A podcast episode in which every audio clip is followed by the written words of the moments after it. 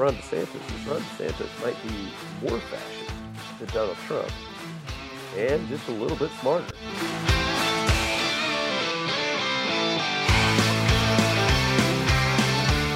It's not necessarily, oh, we're going to have a civil war here soon, but I'm just saying, if you look at that statistic there, it just shows just because the civil war is, is over doesn't mean that animosity just goes away, or you automatically were like, yeah, we were wrong. Hey, I'm so sorry. Yeah, we were wrong.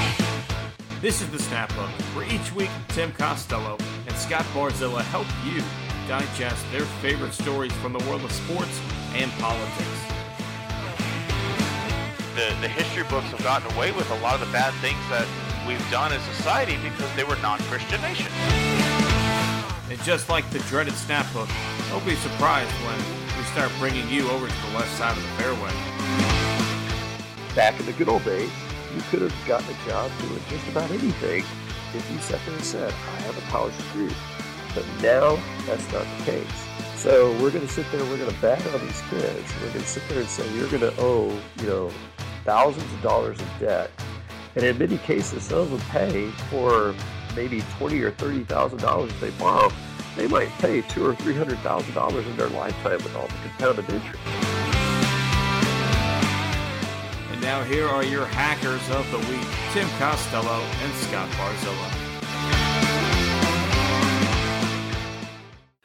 Welcome back into the Snap Hook Podcast. Tim Costello, Scott Barzilla coming to you Wednesday night during the winter meeting, Scott, or winter madness now as things are starting to heat up with that winter hot stove.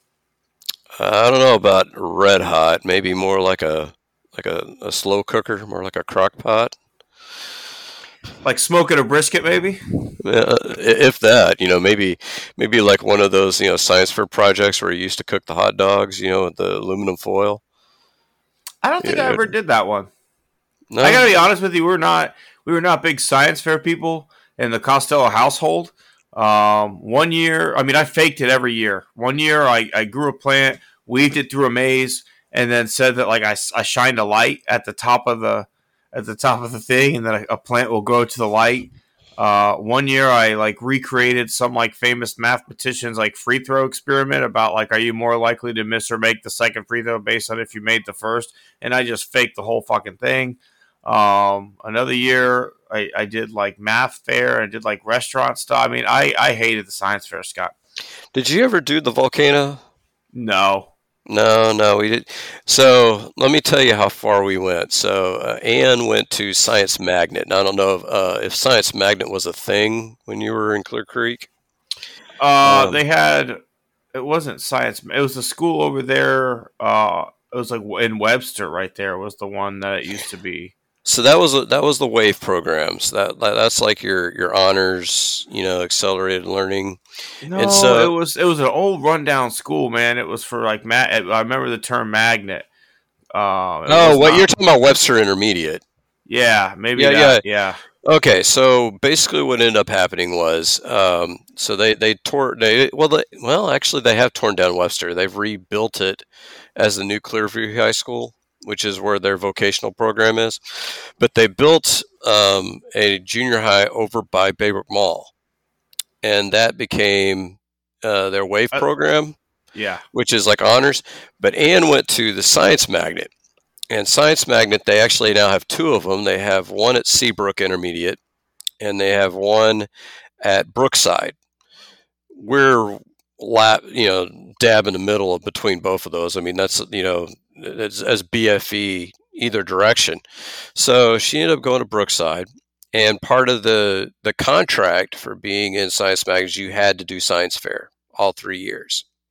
And they actually went through like they, they went to this big huge deal. Like um, I remember Janet one year, she went into the cafeteria as like a science expert, and would listen to the kids' proposals because they would have to go through a whole process of making a proposal of what their science fair project was going to be that had to be approved. So Anne did this thing one year. This is how much sacrifice we did, Tim. She did this project where she wanted to test out how much we could figure out about food based on our sense of smell. So we were blindfolded and through one round, we had a clothespin on our nose and ate the food. And in the other round, did not have a clothespin. However, we could not eat just regular food because texture is a thing and you could kind of figure it out. So, what did we do? We ate baby food. We ate baby food. Let me tell you, if if you ever if little Scotty turns her nose up at the little canned pea things, I want you to taste it and I want you to understand why. I got to be honest with you. I, I plan on making all of my own purees for her. I have the equipment and know how, and I got to think I can do it better than, than whatever they're doing because it looks disgusting. And uh, I'm to take a shot at it myself. That, you know, but yeah, let me tell you that the peas that was, it was. I mean, we went above and beyond, and and her grandparents participated in that little experiment too. And so that I mean, let me tell you, that was. Yeah, that, that's a that's a big one. That's a big commitment from the parents there to to eat a bunch of baby food blindfolded, not knowing which one because they're all gross, but some of those flavors are fucking disgusting. The peas, the peas are bad. That's the one that stuck with you is the peas, huh? yeah, that was. All right. So, um, yeah, we, we, we were just right before we went on air, the first big trade of the winter meetings period. I'll, I'll throw big into air, huge air quotes on that. Uh, Alex Verdugo and his 742 OPS is moving to the Bronx. He will be a Yankee in exchange for three minor league pitchers who I'm not going to name because really it doesn't matter at this point. Uh, maybe they turn into something someday, but it probably won't be next year. So, any thoughts, I mean, Tim? We'll, we'll see. I, I, I like the move for the Yankees. You know, Verdugo was a guy that you and I had talked about as maybe being linked to the Astros uh, early on in the offseason. He's only got one year left on his contract. Um, you know, defensively, he's a good defensive hitter. The Yankees are right-handed heavy. And again, they got a pretty short porch in left field. So, um, you know, there's no reason to think you can't get 15 to 20 homers out of Verdugo. Yeah, he strikes out a lot, but he's got a good arm. Uh, he can play left field. He can play right field. Um, you know, you've got a guy in Giancarlo Stanton who, who literally never stays healthy since his name was Mike. You know, he's, he's maybe healthy when his name was Mike, but since he changed it to Giancarlo, it hasn't happened. So yeah, you've got some pop, but now you can pretty much just slot him into that DH role and hopefully never have to move him out of that.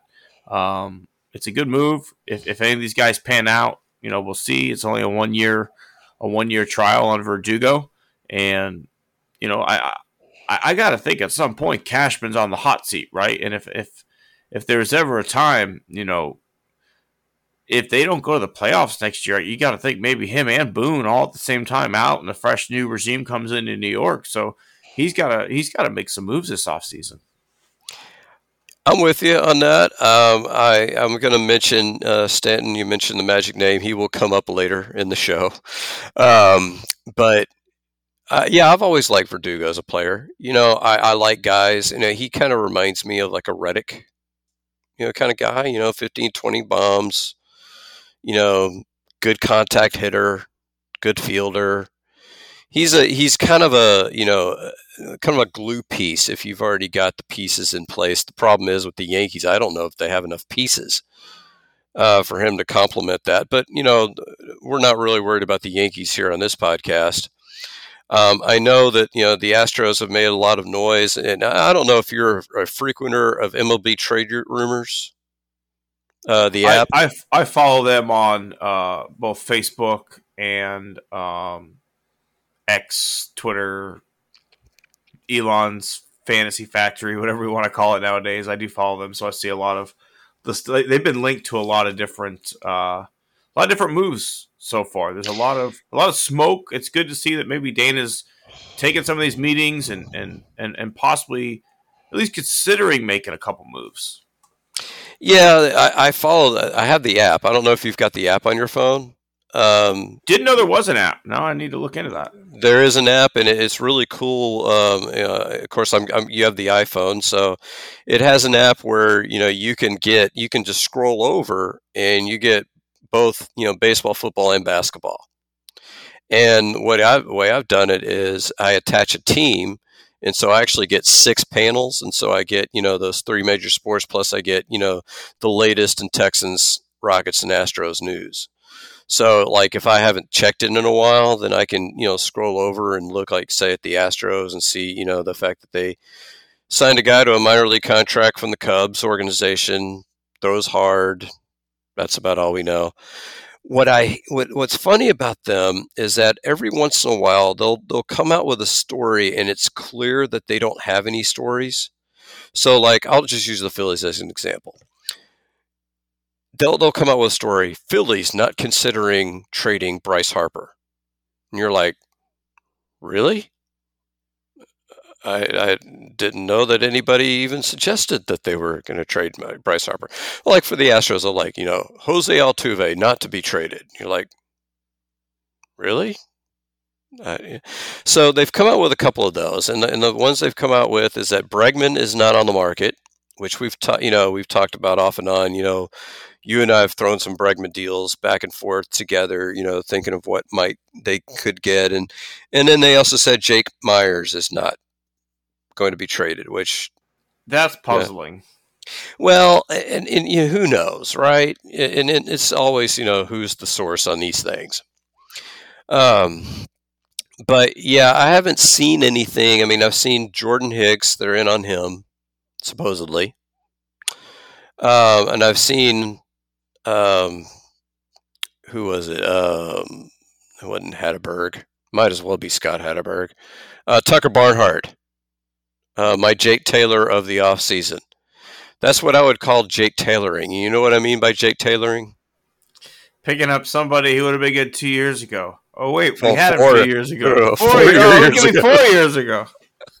exactly. Like you give me, if you give me Tucker Barnhart circa 2019, I'm, I'm in. You give it to me 2023, and I'm like, yeah, I don't know. Have any thoughts on either of those guys? Uh, I mean, for the backup catcher, I, I don't know. I don't want somebody that everybody feels like they need to get a ton of bats to. You know, if you brought in somebody like you know a Hank Conger kind of guy, you know, somebody who literally is he's going to catch once a week and that's it just to give our guy a rest. Like I want Yainer behind the plate 100 120 times this year. So um, to, to do that, we need to not have a guy who's clamoring for at bats on the other side. I'm not saying I don't want a competent hitter, but I just don't want anybody who's got any cachet or name, like uh, somebody that flies under the radar, is completely fine with me there. Um, as far as Hicks, uh, eh, you know, I think there's, I, I'd, like to see what else is available. You know, I, I don't love it. I, I, you know, we've talked about what this team needs, and to me, that doesn't necessarily it's a, it's another shaky starter, right? Like at the end of the day, like I don't feel like that solidifies this rotation. I'm like, oh yeah, we got some. You know, I, I gone are the days of ultimate trust in pitching moves because we have Brent Strom, in my opinion. Right? There was a time when I didn't care who we brought in. I felt like, ah, oh, Brett sees something, will be good here. And for the most part, he was right. Maybe minus maybe Pruitt would be the only one that like didn't really pan out under the Brent Strom see something era. Um, but other than that, he was you know he was money.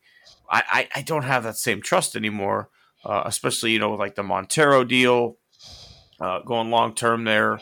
Um, some of the other ones, you know, some of the other guys that have kind of flamed out. You know, uh, who's the lefty that the, Blake John uh, Blake. Um, yeah. Oh, I know you're like Blake Taylor. Yeah, yeah, yeah, You know, there's just been a lot of guys since Strom has left that uh, I don't know if questionable is the right word, but there's just I don't have that same ultimate trust in in whoever they bring in anymore. I feel like we need if you're going to go get a starter, uh, I don't want to see a reclamation project. I don't want to see a guy coming off a eh year like you know trade for somebody who's going to make this team better. Yeah, so you're you're you're saying you don't have a ton of love for Josh Miller or Alex Cintron, uh, which you know. I, I mean, Cintron as a hitting coach is like fine. I just um, See, I, thing- he he inserts himself too much for me. Like Cintron is a little mouthy and a little chirpy and just kind of starts shit a lot. And I don't know if I would have brought him back personally, but I I don't know. Like the fact that well, we can't hit at home is maybe a reason to get a new fucking hitting coach in itself. Well, what's funny is is that the hitters, you know, that that you know feel like they're getting good coaching, they're crediting Snitker and not Cintron, who they are back. I mean, we have three hitting coaches. I don't know if you you saw that tweet, you know, with the the final staff, and it's like, you know, I don't I didn't know we need three hitting coaches, but um, and yet, you know, not a single one of those guys is credited with turning around Mauricio Dubon, which to me was the being, biggest single turnaround of the 2023 season if you compare it with 2022. That goes to Yordan, doesn't it? Exactly. So not not to any coach. Um, the only the other th- interesting thing they mentioned is they mentioned that they're going to try Forrest Whitley as a relief pitcher. Um, I love it. I, I am 150% on board with that because to me, 50 innings from Whitley beats zero. Correct. And really, as, as, a starting pitcher, he has offered you nothing. That's how I feel about McCullers as well. Exactly. Imagine if, both, imagine if McCullers is a seventh, eighth inning guy. Uh, Whitley is, you know, can be a Chris Devenski type, you know, give you an inning and a half, come in, finish an inning, and give you the rest of the seventh, too. I, I see a lot of potential out of Forrest Whitley as a as a reliever. I did a I did a profile of Hector Neris for his career and Lance McCullers Jr. in his career on bases per out. Uh, and if you remember that stat, so that's basically um, if you're looking at it from the hitter's perspective, it's total bases plus walks plus stolen bases plus hit by pitch divided by outs. Okay, so for pitchers, it's the same. It's the exact same formula. Um, McCullers and Neris were almost identical. And that's McCullers as a starter. How much better could he be as a reliever? And and he's Hector Neris. Would you take Hector Neris like performance? That's another example of do I want 20% healthy McCullers as a starter or whether I have 100% healthy as a reliever. And so all these people, well, you're paying them 17, that, that money's flushed down the toilet, folks. You've already doled it out. It's gone. But how much are you going to pay for a big end, high leverage reliever? You know, you're well, going to yeah. pay 15, 20 million. And, and I think Lance McCullers has shown you he's a big, he's a dog. He's got the mentality coming in in the ninth inning of a one run game or the eighth inning of a one run game is not going to phase Lance McCullers. He did it in the World Series. You know, he did it in the ALCS and through 23 straight curveballs. He's not afraid of that. So I think that's fine. The money's fine if he health wise can do that because I worry maybe a little bit about uh, as a guy who, you know, he pitched on normal rest but had to change his, you know, routine and that's what started all this arm trouble in Chicago. And so I wonder if, if is he a guy who can who can go three out of four days? Can he go back to back days? And that and that worries me. I yeah, I'm with you there. I think what I would almost like to see him be, and this is going to be a blast from the past for Astros fans. I'd almost like to see like a Chris Devenski type of role. I'd like to see a guy. I'd like to see him go maybe two innings but then take a day off, you know, and not pitch back to backs unless we're in the heat of October and you just absolutely need it. But during you know the the heat of the regular season, he's a guy that could easily like you know starting pitcher gets blown out fourth fifth inning, bring in Lance McCullers, get you six outs you know, and get you get your offense a chance to get back into the game, get you a chance to get back into Graveman, Montero, Abreu, Pressly. You know that uh, right now, and and and you know there's some people who tossed around the idea of trading Pressly, you know, for some things. Um, kind of depends on what you're looking at, but you know, you couldn't pry if if I'm if I'm Dana Brown, you couldn't pry Pressly away from me. Even if even if he's not the ninth inning guy anymore, and you make him the eighth inning guy and go to Abreu, I I trust Ryan Pressly to at least give me a chance to win the game. He's not going to put extra runners on base. He's going to throw strikes. And for the most part, in at least the playoffs, he's going to be effective because he has been effective. Is he is he the ninth inning guy anymore this year? I don't know. But I definitely don't want to give him up. There's not much out there, Scott, to me, that is going to give me the value when I already feel like this bullpen got shakier losing Neris because I have no idea what Montero is going to be next year. Every time we go get Graveman, he leaks oil down the stretch, and then this year he didn't even pitch in the playoffs. Uh, Abreu looked like shit in the last couple of games of the playoffs, and you know who's who's the one reliable arm on there? It's Ryan Pressly. Yeah, who, I, who, by the way, I'm not 100 percent sure on this, and I don't know why he would have been, even been there but I feel like maybe, possibly, I could have seen him at Walmart last week. Well, possibly I so. I mean, he's from the DFW area. His mom lives up here. I don't know why he would have been at the Frisco Walmart. I feel like you know, if you're on the Astros, you could be a, a Target shopper. But he likes to hunt. He's kind of a little redneck. Maybe he's a Walmart guy. I don't know. Maybe I saw him. I'm, I did a double take. I didn't want to mm-hmm. like because if it was him, I didn't want to be weird. But if it wasn't him, I didn't want to be really weird. You know, I don't want to trade Pressly, but there are very, very few baseball players where I say no to trading just out of hand.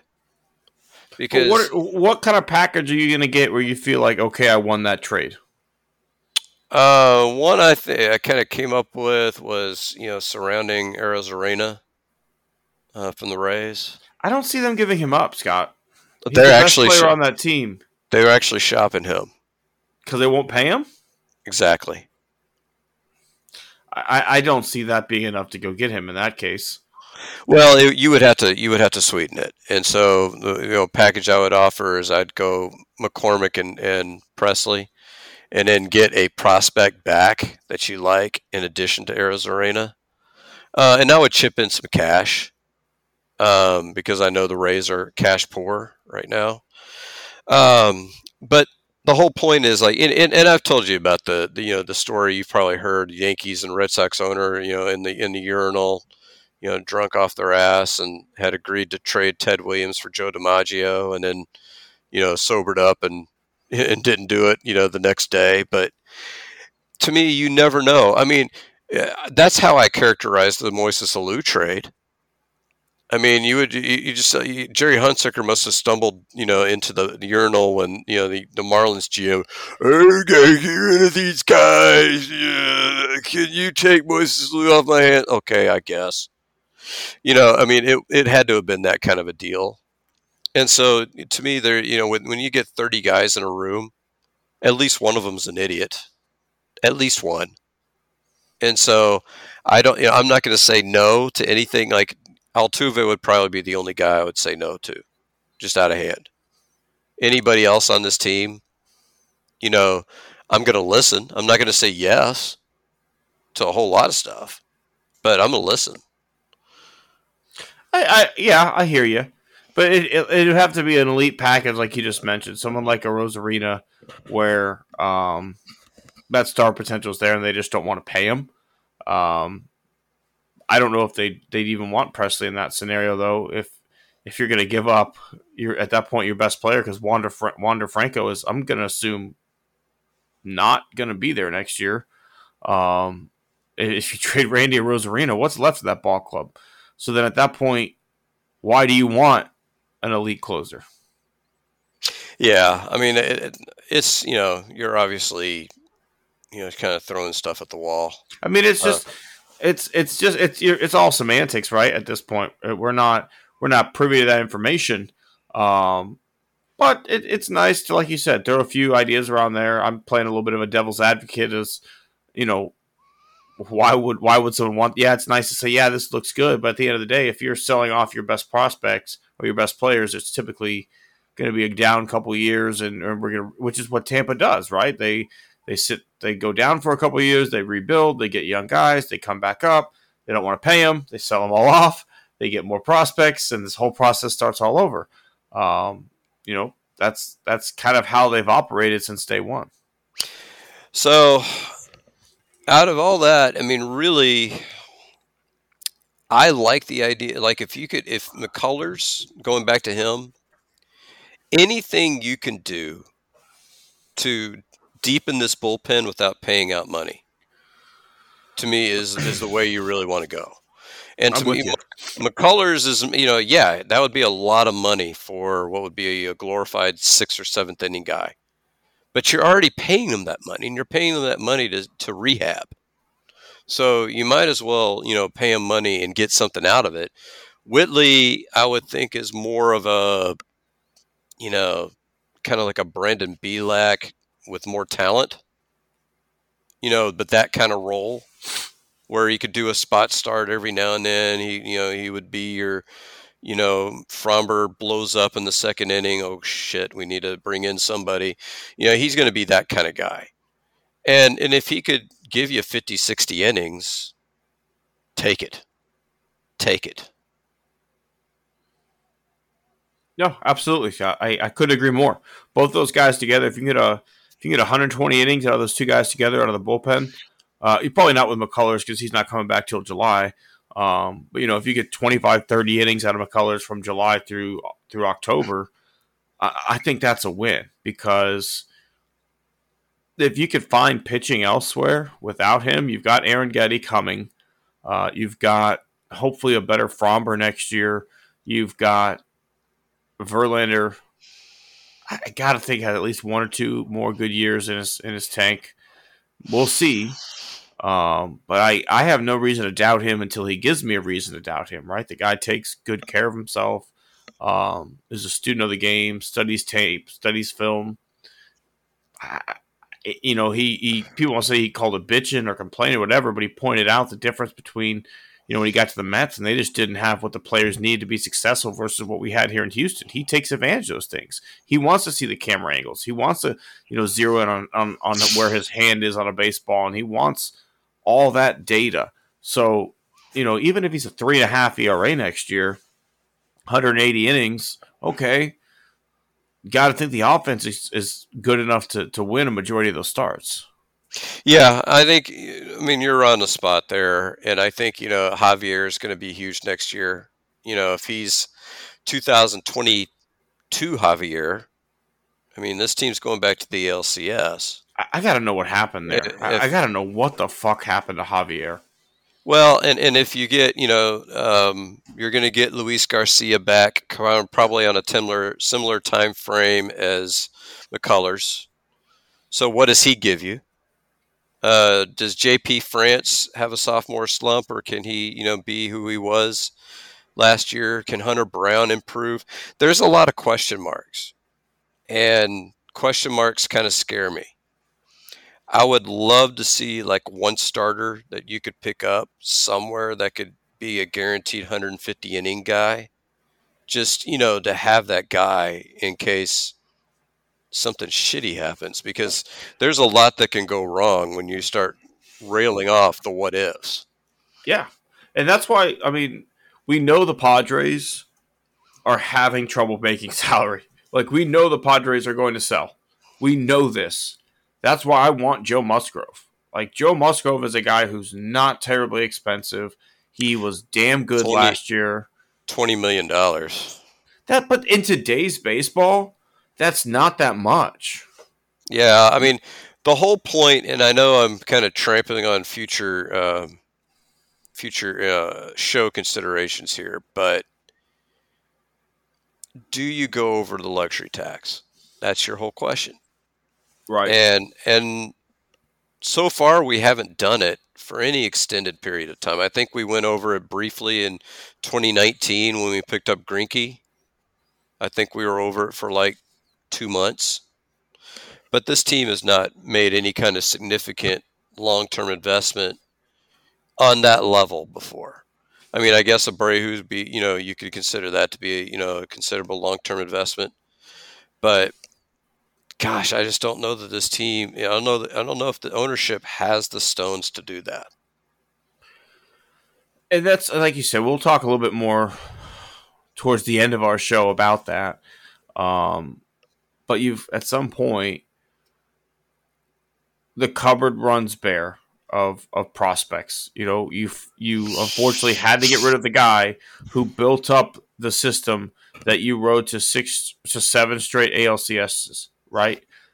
At some point, you've got to add in with the wallet.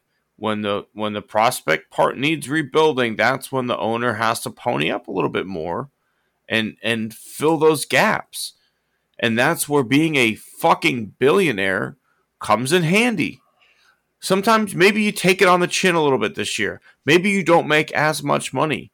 Maybe you say, hey, I had two World Series runs where I showed a shit ton of merchandise and extra concessions and extra tickets and all this other stuff. And I made a ton of extra money. So it's okay if I don't make as much money this year. Or I can look at it as an investment because if I do win the World Series again this year, I'm going to get all that fucking money back and then some. But either way, you're right, Scott. Like you've got to spend at some point. And I understand you don't want to spend recklessly and you don't want a um an albatross of a contract that what you know, you don't want the the you know Gary Matthews Jr. to the Angels contract where you you know pay a guy who had one or two good years and now you're stuck with him for five or six. You don't want that. But at the end of the day, you have to trust your people enough to know hey, we've got great scouts in place. I've got great talent evaluators, and they're telling me this is the guy. This isn't Jeff Bagwell coming in and saying this guy's a ball player. He's a real ball player. Get him. Like, no, that's not what this is. I've got scouts, I've got talent evaluators. Dana Brown is my guy. Dana's telling me, let's pull the trigger and go get this guy. Because you know what? Like, when Atlanta lost Freddie Freeman, what did they do? They immediately pulled the trigger and they went and got Matt Olson. And what did he do? He's been fantastic for them. When the Astros lost, when the Astros lost Springer, what did they do? Nothing. When they lost Correa, what did they do? Nothing. They had they had Pena ready to go. Well, at some point, if you lose Bregman, you've got nobody ready to go. You, your cupboard is fucking bare. You've traded all your best prospects away to go get Verlander back, to go get Greinke, to go be the team that you wanted to be at this point. You have to spend while you rebuild this farm system. Well, we're, we're, since I don't want to trample too much on you know on future topics here, um, so I sent you a trade proposal on the Rockets through text messaging, and this kind of brought on a very philosophical debate, which I think is good to have uh, here for our listeners. And the trade idea, and this came after watching live Jalen Green have another. Uh, where are you even on the floor kind of game against the Lakers on Friday night? I don't know if you watched the game live. Um, but he had 10 points and seven boards, but he was not a factor whatsoever. Now, the, the Chicago Bulls are desperate to trade Zachary LaVine, and they can't find any takers. Now, your problem is is that he, he's not quite a max contract guy. I don't know how you would make the contracts work because I, you know, we got Victor Oladipo who's going to make part of that, but I don't know how you get to Zach LaVine and his number. But if you could put a deal basically centered around Oladipo and Green, would you give that up for Zach LaVine? I don't think so. Just because there's a couple things that we talked about in this conversation. Number one, you're betting that this is your team, right? Like salary cap wise, you're really locked into this being your group of guys going forward that you're going to war with, not only this year, but like the next two or three years. And so, for that specific reason, I don't love it. I agree with you that the uh, volatility of Jalen Green's performances is a giant problem because you've got to have a floor of consistency as you know an upper echelon NBA player that like even at your at your worst game you're going to give me like 18 and 8, right? Think back to Tracy McGrady. Like he could not have a great shooting game, cruise along and you look up and he had like 18 points, 5 rebounds, 4 assists. It's like not a great game, but like, you know, he was still effective. He was in there. You know, Harden say what you want about his time here. He was going to give you 25 plus points and eight and eight assists and six or seven boards. That was like you could go ahead and pencil it in, if not up to 60 points. With Jalen Green, he could give you 40 or he can give you five. And that's a problem. Everybody in the NBA can go off. That's why they're there. They're the best basketball players in the world. But you've got to be able to play at a consistent level and perform night in and night out. And that's how you stay in the NBA. And right now, Jalen Green is, is when he's on the road, he's not a good basketball player. And I don't know what it is about maybe he's going out, maybe he doesn't have the same routine that he does at home. I don't know. But it seems to me, Scott, when this team is on the road, Jalen Green is not the same basketball player that he is at home. Oh, that's obvious. Um, and I have to plead ignorance. I mean, you can look at Zachary LaVine's numbers, and I think he's averaging around 21 points a game. Um, I don't know much about his defense because yeah, I'm not a regular watcher of Chicago Bulls basketball. But what I do know, you know, a little bit about him is that he's a fairly athletic guy, and he's a lot more consistent in terms of his offensive production.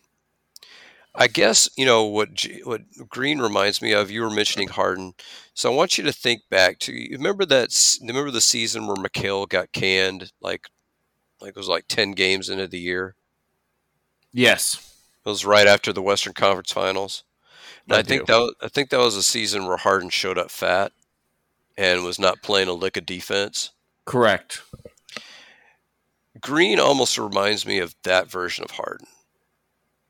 Um, and even offensively, Harden had more that he could give you every single night because Harden's just a more talented basketball player than Jalen Green, you know, in terms of just skills. I mean, athletically, Green is off the charts, but, you know, Harden's got more skills as a basketball player and always has. You know, even in that season where he was with us for a short time before, you know, being traded to the Nets, he was still doing things offensively even when he was carrying a like a looked like a beer gut. Um, but Green has got you know Harden found that next level when they you know they finally they brought in you know that was, was that when they brought in um, it was the assistant that they had the assistant for the end of through the rest of the season. They right. got in as an eighth seed, and then they brought in D'Antoni the next year. Yeah, Pringles. Yeah, the the, the Pringle stash, you know, kind of the uh, that's what they, the kind of nickname they gave him. But you know, when Pringles brought him in, moved him to point guard, and that's when you got a whole nother Harden. You know, where he was not you know playing off the ball anymore. But I I don't know what you can do with Green. You can't you can't make him the primary ball handler. I mean that that's a disaster waiting to happen. I'm sitting there watching the game. The only, unfortunately, you know, I was looking up, you know, this, the box scores. How many turnovers did he end up having in that game, in that Laker game? I don't know, but I, like, I saw like three or four just god awful passes to nobody, and you're just like, what the hell, dude? You know, what are you doing? Yeah, he. I think at best he could if he could watch some of that early Dwyane Wade footage, right when he's not yet with LeBron at the Heat, where he wasn't the point guard, but he initiated a lot of the offensive action. I'd be okay with that because Dwyane Wade had such a good first step, and he can get by people, and he could do a lot of things at the rim. And he wasn't a fantastic shooter. He wasn't the best shooter in the world, but he made enough of them to respect it. That is the best you could ever hope for for Jalen Green. But if he can't figure out how to have that level of intensity every night, it's going to be a problem. I mean, he was minus six um, as a plus minus um, with with ten points and seven rebounds. Like that's honestly not as bad as some of the other guys out there, but but still, um, just not great. Not great effort when you're you know you're supposed to be the the leading scorer you know, Sengun may be our best player, but Sen- Green should be the guy who gets a lot of points. Sengun does a lot of the dirty work down low, does a lot of passing, a lot of rebounding, does initiate a lot of the offense. But you know, I, I don't know. I, I, I, what do you think about running the triangle with with this team? You know, I, I think that's something that maybe I would look into, maybe looking at running the triangle offense. You know, we've got we've got a guy who can shoot off the off the um, elbow extended with Jabari uh, with Jabari Smith. We've got a center who can run the offense through the post. We've got an electric shooting guard. You know, I I wonder if if maybe the triangle offense is something that would fit this team. I think it's possible because you know to finish off what, what my thinking process was, you know, to kind of let people peer behind the scenes. What I kind of figured is that this team, as currently constituted, if you just substituted LaVine for Green, is probably a forty-five to fifty win team. The salaries uh, are not possible. Like, yeah, it's not possible. LaVine makes forty million dollars, even right. with we right. were twenty million dollars short of it. I looked at the trade machine just now. We were twenty million dollars short with Green and Oladipo, and the Rockets don't really have anybody they could trade to get there until was it like February? We could trade the guys that you just signed. And are you really going to trade Fred Van VanVleet for no, no, no, no, no. This is more of a it, it's more of a thought experiment, really. And and what what made me think of it is that if you look at the last like at least handful of games, five or six games, even on the road, Jabari Smith has been giving you consistent, fairly consistent production. We know if VanVleet and Brooks gives you consistent production. We know what Sengun's given you. We know off the bench that Jeff Green has given you consistent minutes.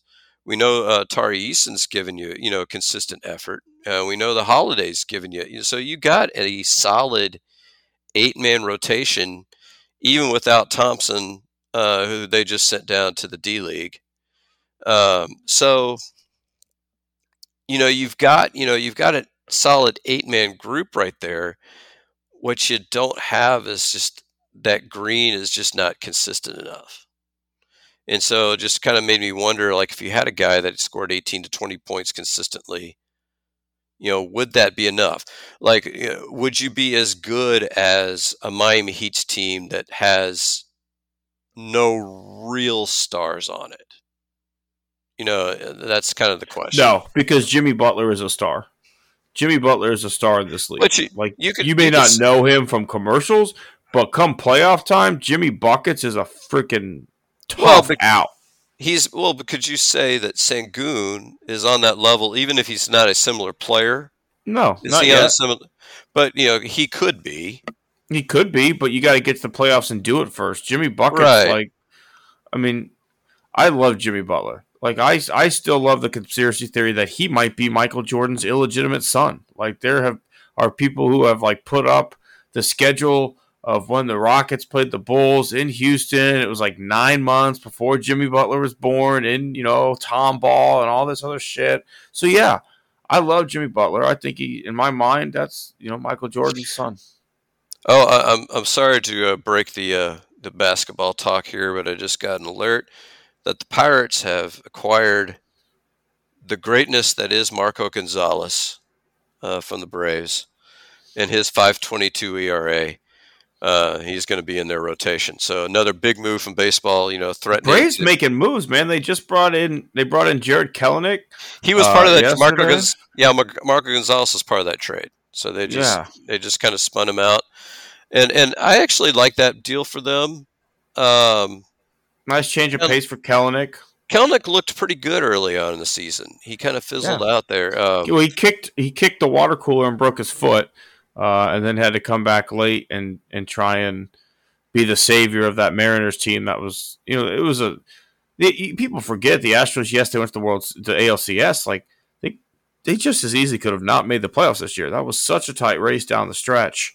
Uh, it took a miraculous final week of baseball for the Astros to win that division the the Mariners are right there with us the whole the whole way.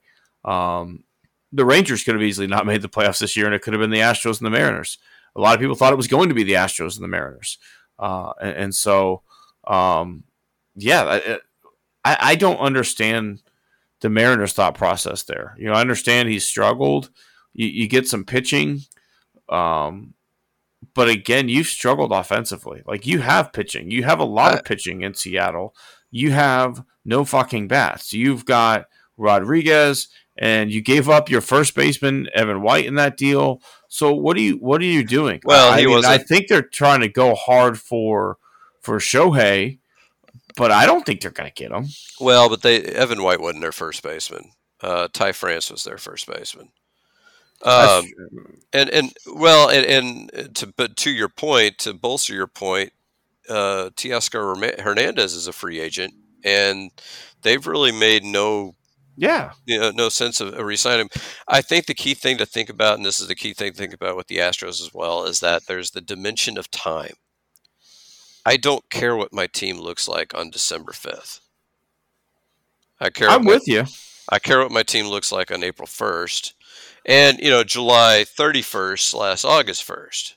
But if I'm a Mariners fan, coming off of the last two seasons where you know last you know two years ago 2022 you took the astros you, you, you very easily could have knocked the astros out in the first round of the playoffs you have an off season where you didn't really do a lot you bring in hernandez and that's kind of teoscar hernandez and then you trade away your closer at the All Star break who goes on to be a big part of a team that goes to the world. You know, like if I'm a Mariners fan, they've made some questionable fucking moves. Every time they have a chance to be a team that contends, they don't spend. They don't do those things in free agency. So why would I trust my my GM trading away what I thought were key parts of this team for pennies on the dollar? Some would say.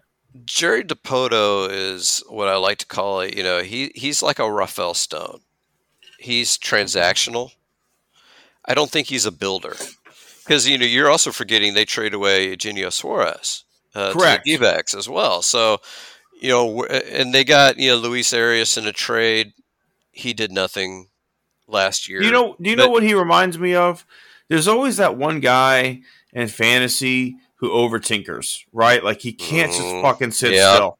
He's got to hit the waiver wire every week. He's got to send you shit tons of trade requests that are not good trade requests, but he's sending them out. Every someone's gonna buy it everywhere. I'm gonna find that guy. I'm gonna find Victor Cruz on the waiver wire. I'm gonna find that guy. That's what Jerry Dipoto reminds me of. He can't just sit still and wait for his moment to pick up the right pieces. He's got to make moves. I got to find the guy. I got to do this. I got to do that. He's got to be the smartest guy in the room. And and when he does this, like there's no consistency on that Mariners team. You've got a yeah, really good they, couple pitchers, and you've got Julio Rodriguez, and then what else? Like, what are you building on? They shelled out a ton of money for Luis Castillo. So I mean, they're willing. So to, now, what are you going to do with them? what are you going to do with the, the, you got to win one nothing games? They're willing to spend money because they did sign Julio Rodriguez to you know long term extension as well. I had, but then again, I just don't see Ohtani going there. Neither do I. I, I so I don't know what are we talking Cody Bellinger? What are we? What are we? I don't know where Ohtani's going to go. That's another one. Like let's let's. Well, we'll we'll get to, we'll get yeah, we'll get to that one here in a second. But um, so before we get to you know that that uh, kind of favorite two segments of the week, we did you know we skipped over a huge game on Sunday with your Houston Texans. Let's see what you what thoughts you had as you know now we're six and a half point favorites against the Jets. First of all, that's astonishing to me that the Texans are only six and a half points favorites against what might be one of the worst NFL offenses I've ever seen in my entire life. But, but it's in New York. That's worth two or three points on its own. But Sunday's game was it was a, it was a mix of emotions, Scott, because obviously Texans won. It was a great win. Some fantastic plays on defense. But you lose Tank Dell for the season. Um, a lot of people have questioned what he was even doing in on that formation. I'm not going to be one of those guys. Um, you know, if you only bring Tank Dell in on pass plays, then it's pretty obvious that like, hey, Dell's in, they're passing. Like, you know, it's back when when uh, my brother played for the Space Raiders. They they had him play wide receiver, but only on running plays. They, he couldn't fucking catch, and so they'd have him come in and block, and then like if they had to throw, they bring in the real wide receiver who can actually do a little catching. So it becomes pretty obvious at that point when number 15 comes off the field, hey, they're going to throw it. But you know, you can't you can't find a way to replace that production at this point in the season. So that's going to be tough going forward. But as you look at, you know, as the week wraps up in the NFL with that Monday night loss for the Jags, the Jags lose their quarterback for at least one, maybe two weeks. Um, this this division's wide wide open. the The game itself, Stingley to me, Scott made one of the most amazing interceptions I think in Texans history.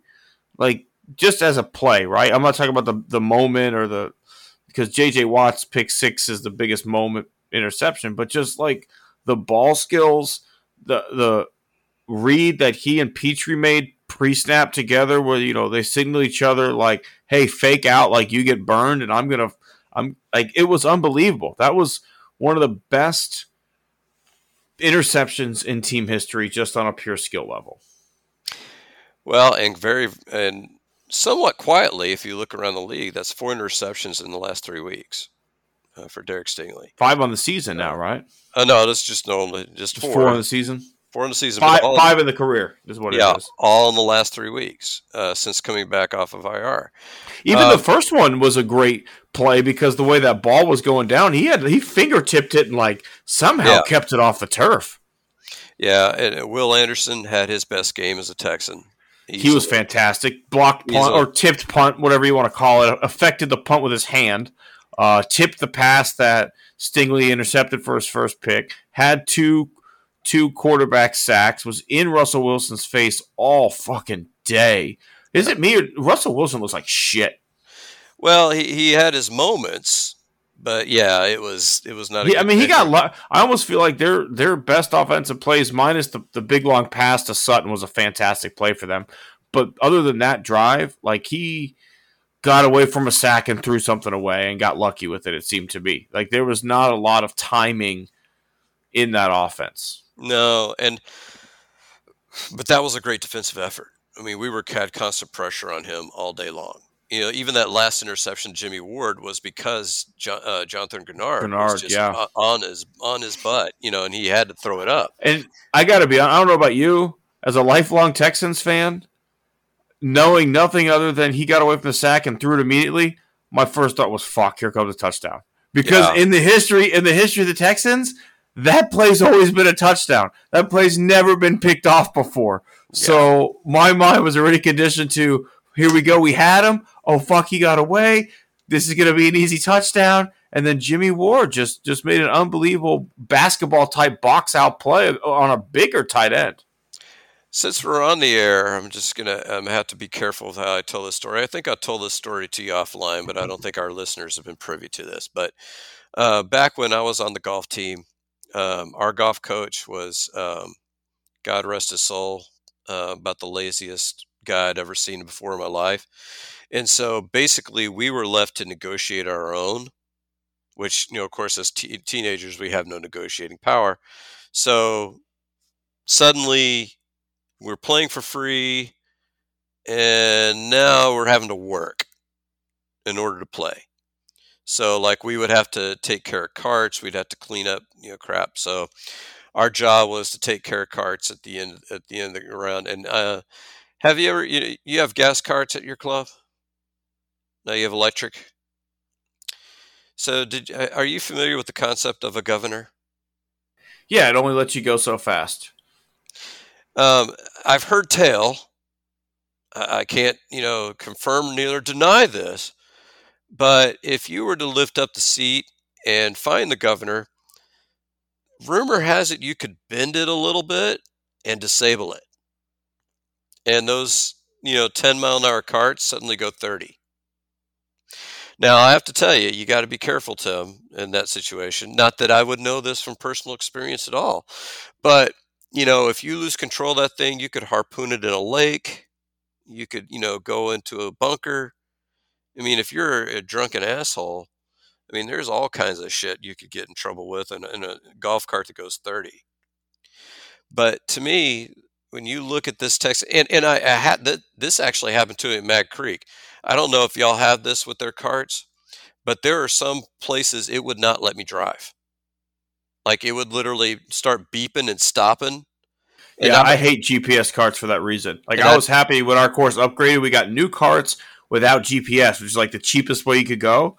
But I was happy for that because I could still drive wherever the fuck I want on my golf course. Because I would have to throw it in reverse and like drive in reverse back to the uh, to the cart path, and then you know it was just. But anyway, anyway, the running game for the Texans is their governor on their offense. Absolutely, it, it, we can only go ten miles an hour. I guarantee if you watch that game, if we're running on first and second down, our chances that we're punting is probably 70, 80% that we're punting on that on that drive because our running game sucks. You had Dameon Pierce with a 22 yard run on first and long when nobody thought we were running the ball. So it was like a, oh my God, they're running the ball. If you take away that 22 yard run, I think if uh, my math is correct, we had 67 yards on 29 carries. Now, I'm not really that great at long division, but that's a little over two yards a carry. What are we doing still running the ball? You know, we could debate whether is it Juice Scruggs at guard instead of Tytus Howard. Is it the fact that it's Michael Deiter at center or the popcorn vendor or whoever the sixth string center is these days? Is it Shaq Mason and George Fant on the other side? Is it the fact that Laremy Tunsil's just not a tough guy? You know, I don't know. Is it, you know, the fact that the blocking scheme is not good? I don't know. Is it the fact that, you know, Dameon Pierce doesn't fit the scheme? Maybe. Is the fact that Devin Singletary's kind of like a, you know, maybe a situational back more, maybe not a, you know, every down back, maybe. I don't care anymore. I don't want to see it anymore. I saw a comp the other day for Dameon Pierce, and I can't get out of my head. He's Marion Barber. He is fine near the goal line. He's fine in short yardages, but he's not a guy you want to carry your whole running game with. But he's and, not. And, he's not fine near the goal line this Sunday was his first rushing touchdown of the year. I said fine, not good. like he's he's that's fine. Not, that's not fine to me. I mean, I mean, we also like don't run like we've been doing a lot of quarterback sneaks, and I have no problem with that as long as nobody gets hurt. But you know, if you listen to the New Heights podcast with with the Kelce brothers, you know, Jason Kelce will tell you that there's a 92% chance of success rate on a quarterback sneak for one yard. So why not go with the play with the play that has the highest percentage chance for success? Well, they started doing that on third and ones. I don't know if you noticed that. And I'm fine with it. Go pick up yeah. the first down. It works. It is literally that play, the the tush push or whatever, the brotherly shove, whatever the fuck you want to call it. You can't stop it. If everybody is pushing from behind, I don't see how that play can be stopped. So go get the fucking yard. Go get it. I would like, and this, I think ideally, if we move into the off season, I think particularly with what we're seeing with Dell, is I would like another good wide receiver. Yes. Um, I think you know Woods, Robert Woods. Thank you for your service. Thank you for your veteran leadership. Thank you for your Kevin Walter esque blocking. But you know, the problem is, like I was watching on Sunday, Noah Brown had himself a couple of games where he was absolutely nails, but he dropped some balls. Yeah. And and and then you had that wide open look to Metchie, and I don't know who you bl- put the blame on that one. I don't know if that's a Metchie or a Stroud kind of. I'm just saying that same kind of play is is one of the best touchdowns of Tank season on a on a scramble go play. Right, Tank knew Tank and CJ were in, in in sync enough to know my quarterback's rolling light. I need to go deep, and they hit for a touchdown. In this scenario, quarterback's rolling, points to go deep. Metchie hesitates for a second, then goes deep, and and and that could have been a touchdown. That could have been six points. So um, you're, you're absolutely right. We need another receiver. We we need, and this there's some elite talent um, in the draft this season. I know everybody wants Marvin Harrison Jr., but to me, if you can go get that kid from Florida State on it all day. Sign me the fuck up. Yeah, I mean, there's there's always good wide receivers, and especially whenever you're considering, you know, that you have. I think if Nico Collins is not a number one, he's a one A. I mean, at, at, this point, I mean, he's nine yards away from a thousand. So, I, I mean, I don't know what else we want him to do. I'd like to see him put a game like that up on the road. That would be nice. Uh, he's got about 700 yards receiving at home.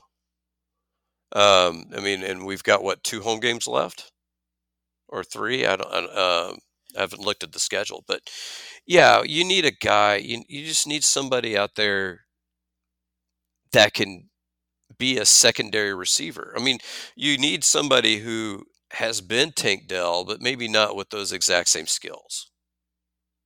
And I think you could find that guy in the draft easily, not even in the first round. Would you? I mean, we're gonna be we're gonna be most likely picking in the twenties, right? Somewhere in the twenties, um, if things go the way you want them to go.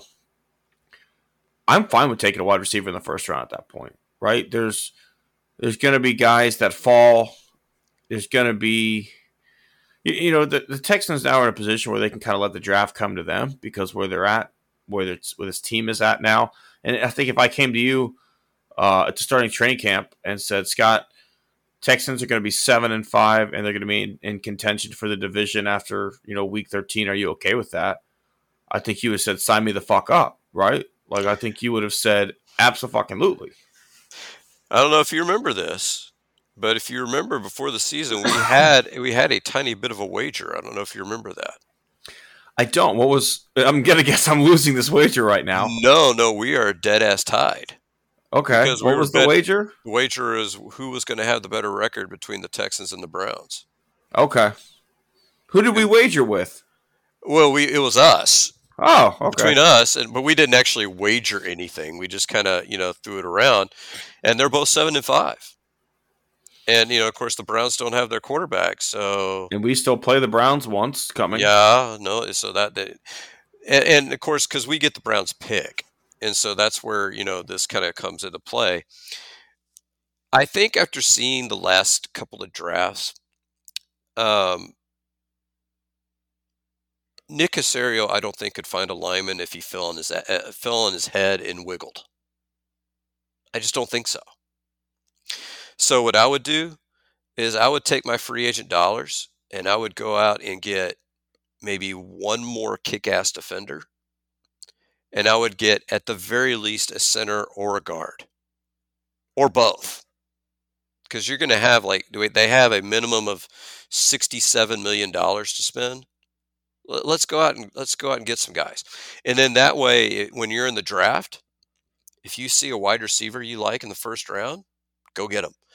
If you see a running back who maybe could be like a Bijan Robinson, you know, maybe you get that guy too in the first round. If you know, if he that you see separation in the ability, and it has to be a guy I think that can be a threat both as a runner and as a, a receiver out of the backfield.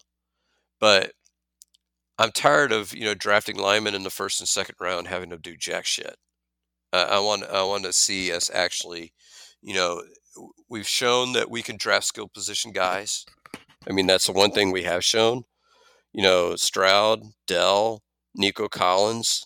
I think if you match up with you know this offensive staff, they've shown that they can take skill position talent and make the most out of it. So let's get the guys in the interior.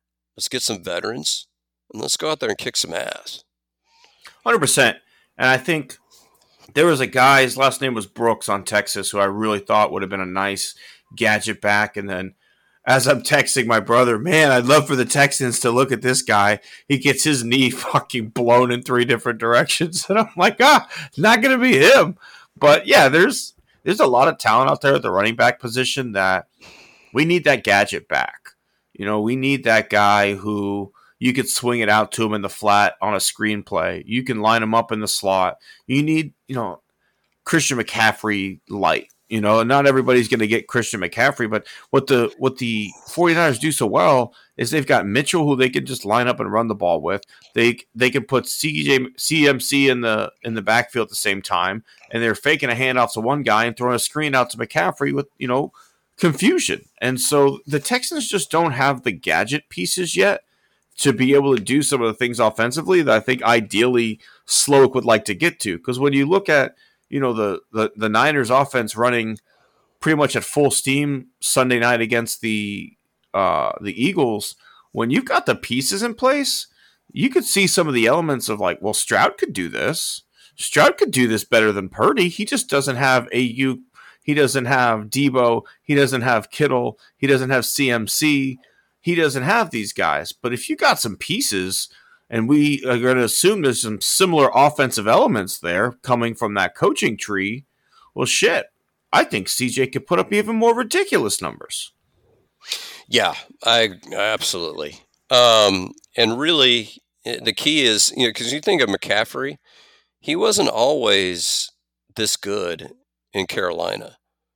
I think the key is the play call. He was he was up and down. He was up and down. He had some injury issues, but you know they they they used him too much in Carolina. His usage rate was outrageous. They used him perfectly in San Francisco. Well, obviously he's hit another gear, and I, I think that's well where if you're going to get him his guaranteed touch. Hey, look, I'm going to get you 25 touches, but you know what? Only eight of them are going to be up the gut handoffs. The other ones, we're going to get you outside the tackles and we're going to let you operate in space because we've got two other running backs who can slug it up the middle. That's where Carolina went wrong. He had to take those up the middle runs and he had to get all that other stuff going on too. Yeah, that's true. And that's where I think, you know, Slowik, there's some things that he's done that's bothered me.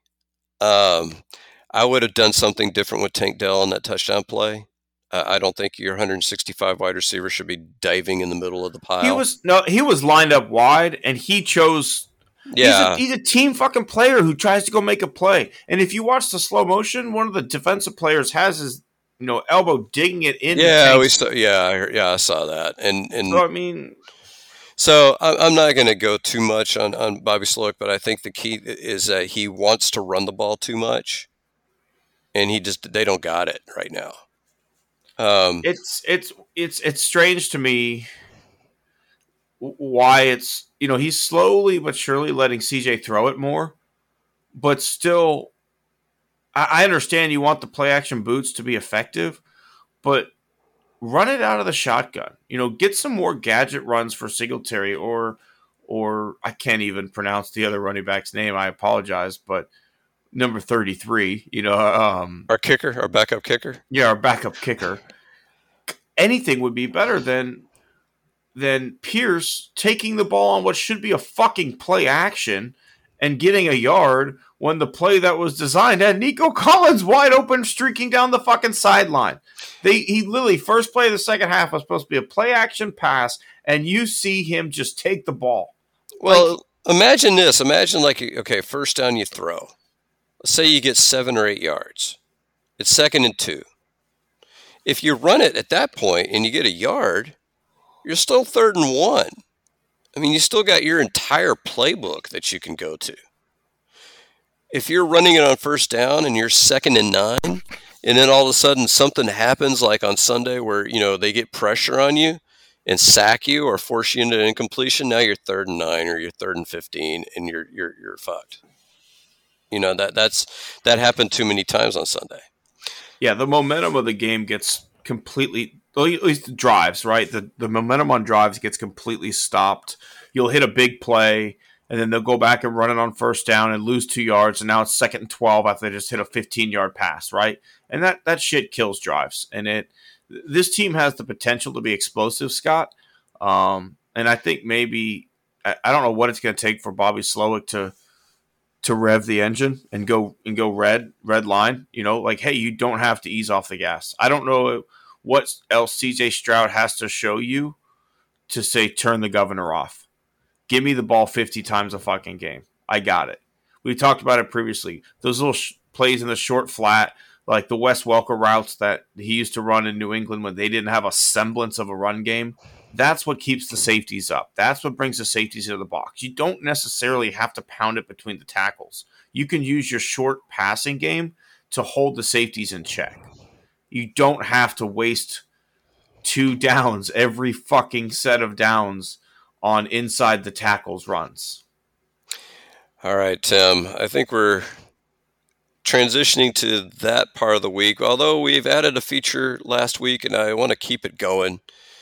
So before we get to our scumbags, do you have a tip of the cap for the week?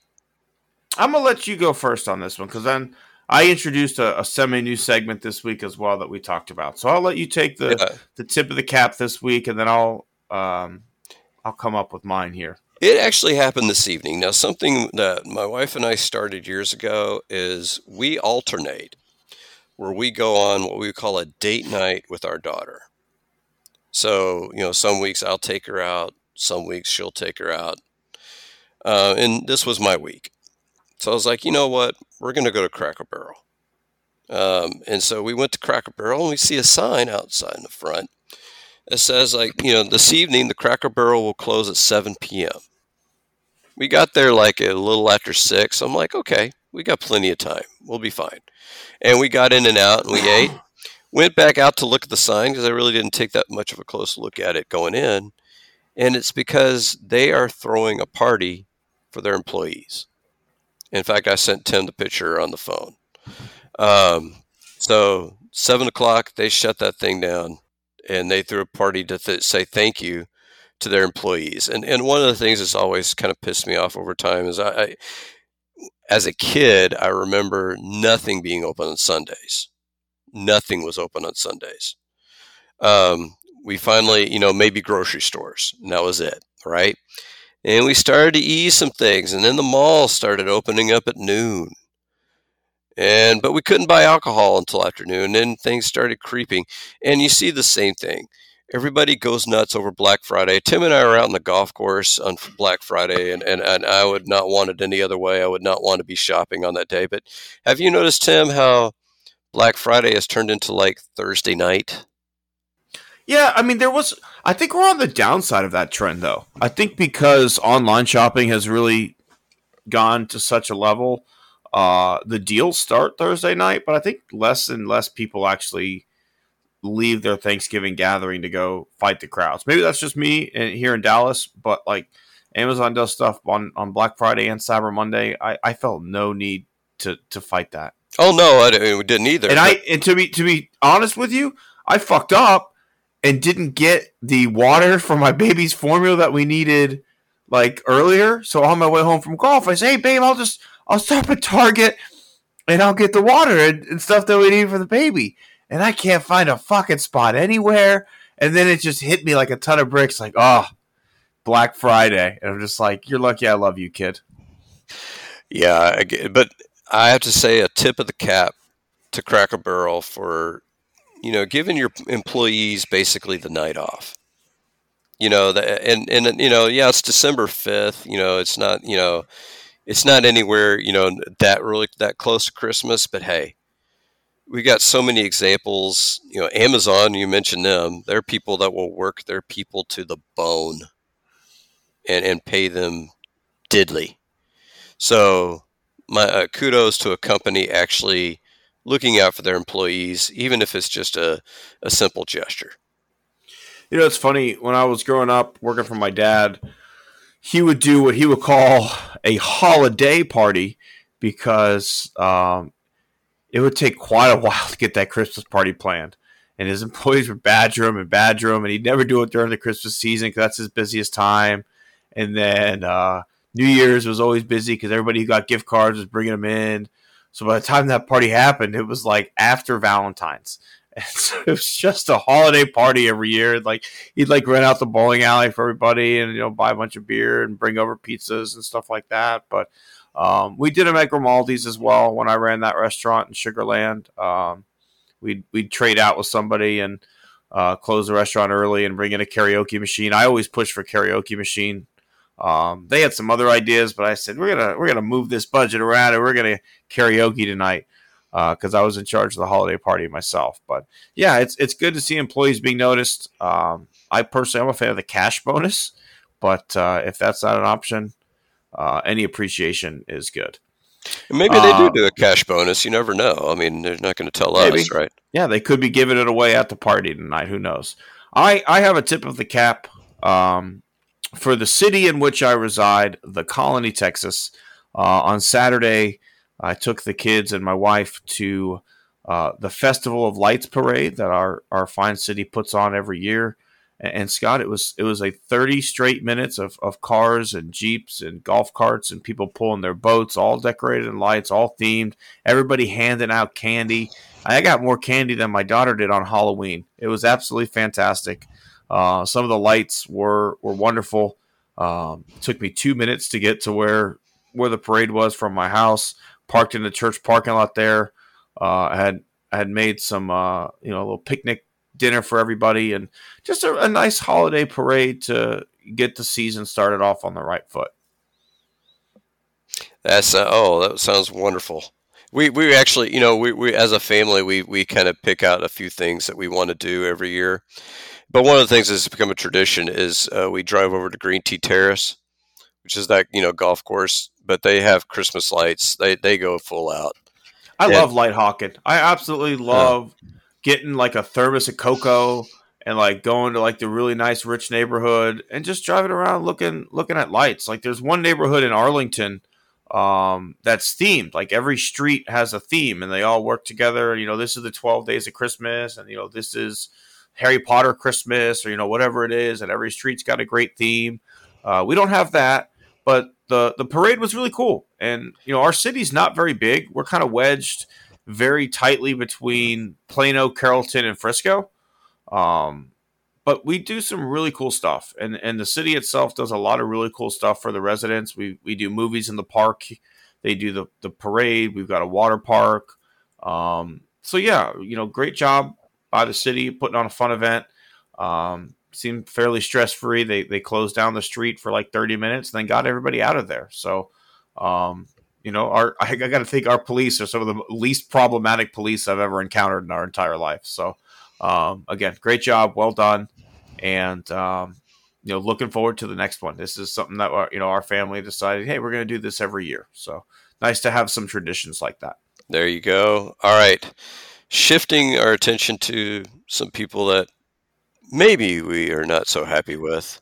Yeah, you know, Scott, this is a new category that I think needs to be created. Right, we've got plenty of people out there that the jury's out, right? You are a scumbag, and there's no question about it. But then there's some other people who we kind of need to keep an eye on, right? Like they're doing some things that we're not okay with. But if they change their ways, they're, they're not scumbags anymore. So I think for the inaugural, we got our eye on you, it, it needs to be Jim Crane. You know, we talked earlier about the need to spend money and the roster that you have that needs to be filled, the, the cupboard being bare of prospects. You've been to seven straight ALCSs. You've got Jose Altuve. You've got Alex Bregman. You've got Verlander, all towards the twilights of their, their prime and their career. This is the time to spend. The window is open. Go spend money and do it. We have supported this team through thick and thin. Not everybody has, but you know what? Enough Astros fans have given you enough money since 2015 that you can afford it, Jimmy. You've got this, okay? You've got this. You don't have to front the full costs of the Houston Open anymore. Okay, they've got a sponsor there, so you can save some of that money, put it towards some free agent signings, pay the luxury tax, and then we don't have to keep our eye on you anymore. We could go into an entire show about the shenanigans that owners do in terms of their budgets? In ter- uh, do you know what amortization is? A little bit. I mean, I, I'm I'm not a financial guru. I know the light terms of it. So basically, it allows you to take equipment and depreciate it as an asset. Right. Okay. Because that you would be able to. Um, that That's what can, salespeople do with their cars, right? Like, yeah, you're gonna, this much this year. Yeah, and you're going to have to replace it. Like, you know, if you're like a lawn, you know, if you own a lawn business, you're going to have to replace the lawnmowers at certain points. So, it, it allows you to write it off as a taxable offense, uh, expense. And I don't know if you knew this, but baseball players are eligible for amortization that you can write off a player in his first, I think, seven seasons. So that he counts double for tax purposes. So if an owner sits there and tells you, "Oh, I'm I'm not making a profit," Well, according to Uncle Sam and the IRS, he isn't. But according to what he's actually spending, and the owners have never opened their books, and I think the Braves did this year, this last year, on accident. And it turns out that they were they were generating something in the neighborhood of five or six hundred million dollars in revenue. That's the Braves. Now, how much are the Astros generating, I couldn't tell you because I don't know what you know our cable contract is compared to to the Braves. I couldn't tell you. You know, I could look at attendance, but I don't know. You know, but anyway, maybe I'm a novice. Maybe I'm looking at this completely through rose-colored glasses. But if it was me, and I owned a, professional sports team, and I'm a fan, I don't care about making a profit. I don't want to lose money. I may just want to try and break even. But as long as everybody gets paid and I still have my businesses that I got this club with, why do I need to make money? Because at the end of the day, these things all grow in value, right? Like my net worth is going to continue to go up as long as I own this team because I bought it for two two billion. I'm going to sell it for six. So what do you? What does it matter if I make a hundred million this year?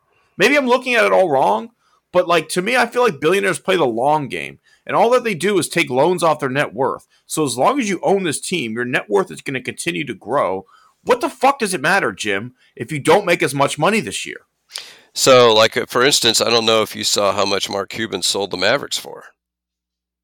Right, he got, and that was that was like six and a half billion, and it wasn't even for all of his ownership; was just a controlling stock of it, and he bought that team for like two hundred eighty nine million dollars. It was like eighteen or nineteen times, I think it was something like right. that. Right. And so at the end of the day, he, he played the long game. Yes, they made money year in and year out, but like he's got other businesses. Mark Cuban's a businessman. He's not relying solely on the Mavericks for his income. He's a fan. And I guarantee you, if you go to Mark Cuban and say, hey, you can be in seven straight Western Conference finals, you can win two rings, you can go to another couple NBA finals, but the Mavericks specifically are going to just break even those years everybody will get paid. You know, all your all your front office people, all your low level, everybody in the organization makes their money. But after that, it, it's pretty much a wash. You personally will not make a profit for these seven years, but it will be the best seven years of your team's history. Are you okay with that? And not knowing Mark Cuban personally, but knowing like the kind of owner he was, where he literally was a fan on the court, I got to think that guy says yes to that. Yeah, and and if you look at, and I, have got a book I can lend to you, um, "Baseball's Greatest Dynasties" by Rob Neyer and Eddie Epstein. It only goes through the the turn of the uh, the 20th century, so it, it finishes off with the 98 to 2000 Yankees. But if you look at every team in there, there is an end. There is an end when this the gravy train ends. Um, like if you look at the Yankees, uh, the Yankees were in, they won most of their World Series, like 20 of their World Series in between 1926 and 1964. But in after 1964, that thing hit a pretty hard end. Mickey Mantle got old. Roger Maris did not age well. Um, they, you know, they didn't have enough secondary pieces. That team became garbage for the next decade. So the thing is, this Astros run will end. It will. We saw the New England Patriots run. I think we can all agree, officially it done, right? So the question is, how many years do they got left? I'd like to think it's like two or three, because I'm looking at it realistically. I don't know how much longer we get peak level Altuve. Um, I don't know if they can really bring afford to bring back both Bregman and Tucker. Um, and then you've got some other guys that are going to start getting more expensive there as well. McCormick's going to start getting more expensive at that point. Pena might start getting more expensive. Uh, your some of your pitchers, you know, might got you know start getting more. Framber, I don't know if you can afford to bring him. So, point is, is that really I would say, let's say two years so the question is, you know, as an owner, do you make moves to push that window back to make it four or five years, but you're not quite as good? Or do you go balls to the wall for those two years and then to say, you know what, in 2026, we are going to suck ass? But it's okay. You know, I think you push it. And I, I, I don't think Al. I'm, I'm curious on this one. I think time will tell. But I don't think Altuve falls off as hard as we think he does. Um, you know, and, and this is apples to oranges, but it's you know, let's look at a comparison. Craig Biggio's final few years of his career, right? And I think Biggio's a good comparison. Maybe he's not, but I do. This this was Jose Altuve's year, you know, 33rd year of life, right? 33 years old. Mm. Well, he hit three, uh, 311 with 17 homers and 51 RBIs in 90 games. Well, when Craig Biggio was 33 years old, he hit 297 with 16 homers and 50, 73 runs batted in. You know, I, I don't see a reason that you know, and and, and Craig Biggio's final year, he hit 250 um, with 31 doubles. The year before that, 246, 33 doubles, 264, 40 doubles. I don't see Altuve completely falling off the face of the earth. I see him being maybe a 250, 260 hitter, but he's not going to obviously sustain this level of success. But I do think if he turned into Craig Biggio his last five years, it's still a 250, 260 hitter who's going to hit more than 35 doubles every single year. Well, I think that's reasonable. But if you go the way this, what the if you read the tea leaves and you say that they sign him to an extension, however long that is, and say he retires, the last three years, the last three years are probably not going to be worth the first, be the, worth the same value as the first three, right? If you give him six, right, or or five, or whatever the case may be, right? Bregman's likely gone. Uh, Tucker may or may not be gone by the end of that window. Framber may be gone by the end of that window. So yeah, you'll have a decent Altuve, but a decent Altuve doesn't take you anywhere if you don't have anything else around him. I mean, you'll have Yordan, sure, but no, you're right. You're right, I, and, and I don't disagree that this will end. I don't disagree that this will end. I just think that every owner has a choice on when it will end, Scott. Right? If you're if you're willing to pay the luxury tax, like for like, I think the Yankees were a great example. Um, they may not have won World Series after that 90, you know, after that 2000 team, but they continued to spend and keep themselves relevant and keep themselves in the conversation. And that, you know, they did win a World Series in 2009. I think it was, or 2008. Yeah. I think it was 2009 because they spent. They went yeah. and got Mark Teixeira. They went and got CC Sabathia. They went and got um, Nick Swisher. They went and got these guys that filled the holes on the roster that they had when Bernie Williams couldn't play center field anymore, they went and got Jacoby Ellsbury. Now, for the rest of that contract, was he a dud? Yeah. But the year that they won the World Series, he paid off for him. Yeah, and I think in, in what's key, and I've heard this mentioned, they missed the playoffs in 2008. Right. And so it was the year Yankee Stadium closed. They missed the playoffs, and they went and spent huge going into that offseason. And so I think but if I look at the and I don't want to look at the Yankees in depth, but I, I was just using that as an yeah. example of you can sustain your window a little bit longer if you're willing to pay for some tax. I would argue that actually they ruined that team when they panicked post 2001. And they lost that series against the Diamondbacks to that fluke single by Luis Gonzalez. You know, Mariano Rivera lost, I think, his only game that he ever lost in the playoffs and they panicked. Um, but I, I'm kind of skating into scumbag territory here. Uh, so I'm going to let you lead off with the scumbag since I got to lead off with the uh, with the tip of the cap. Yeah, so I I still have an X account. Uh, I know you don't, Scott, but for that reason, every I feel like maybe I should hold on to mine just in case I see something crazy and I can screenshot it and send it to you. And, and today I came across one of those tweets. Now, we all remember when LeBron James held the decision and the amount of shit that he took for what was, if people don't remember, a charity event that raised a shit ton of money for the Boys and Girls Club of America. People forget about that. But he got hammered for the fact that he made his free agency so public and his decision so public and he got hammered for it. People didn't like how Carlos Correa was all over last year, you know, with the Mets or with the the Giants first, and then the Mets, and then ended up with the Twins. People didn't like that. Aaron Judge said he was going to go to the Giants only to leverage that to get a deal back with the Yankees that he wanted. People gave him a lot of shit for that. So what does Shohei Ohtani do?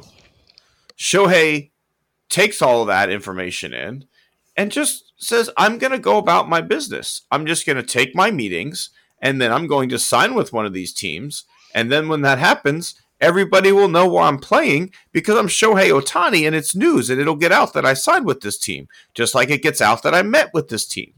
But I don't need to make it a production. I just want to meet with teams, figure out, you know, who my next employer is going to be and and go forward. And for some reason Buster Olney had a problem with that. Buster Olney does not like that Shohei Ohtani is being so secretive with his free agency process.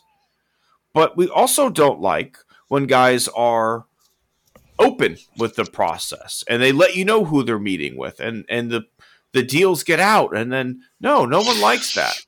But we don't like when we don't know either. So it just proves these guys are just fucking blowhards man. And it's just like what you said with with MLB trade rumors. There's nothing to write about right now. Buster Olney does not have a story to write about with the winter meetings that is worth a damn. Not one that is up to that Buster Olney news breaking quality. So what does he do? Yellow bullshit journalism of he won't tell me where he's meeting, and I have to find out afterwards that he met with the Dodgers and I couldn't break the news. Fuck off, Buster. Fuck off.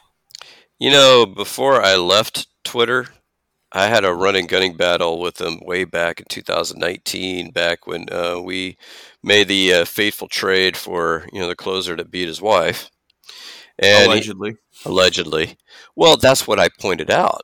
I said, you know, a lot of this stuff, you know, hasn't been proven, you know, beyond a reasonable doubt. And so he and he started doing, you know, the whole virtue signaling and all this kind of, you know, garbage like he was, you know, a better man than apparently I am.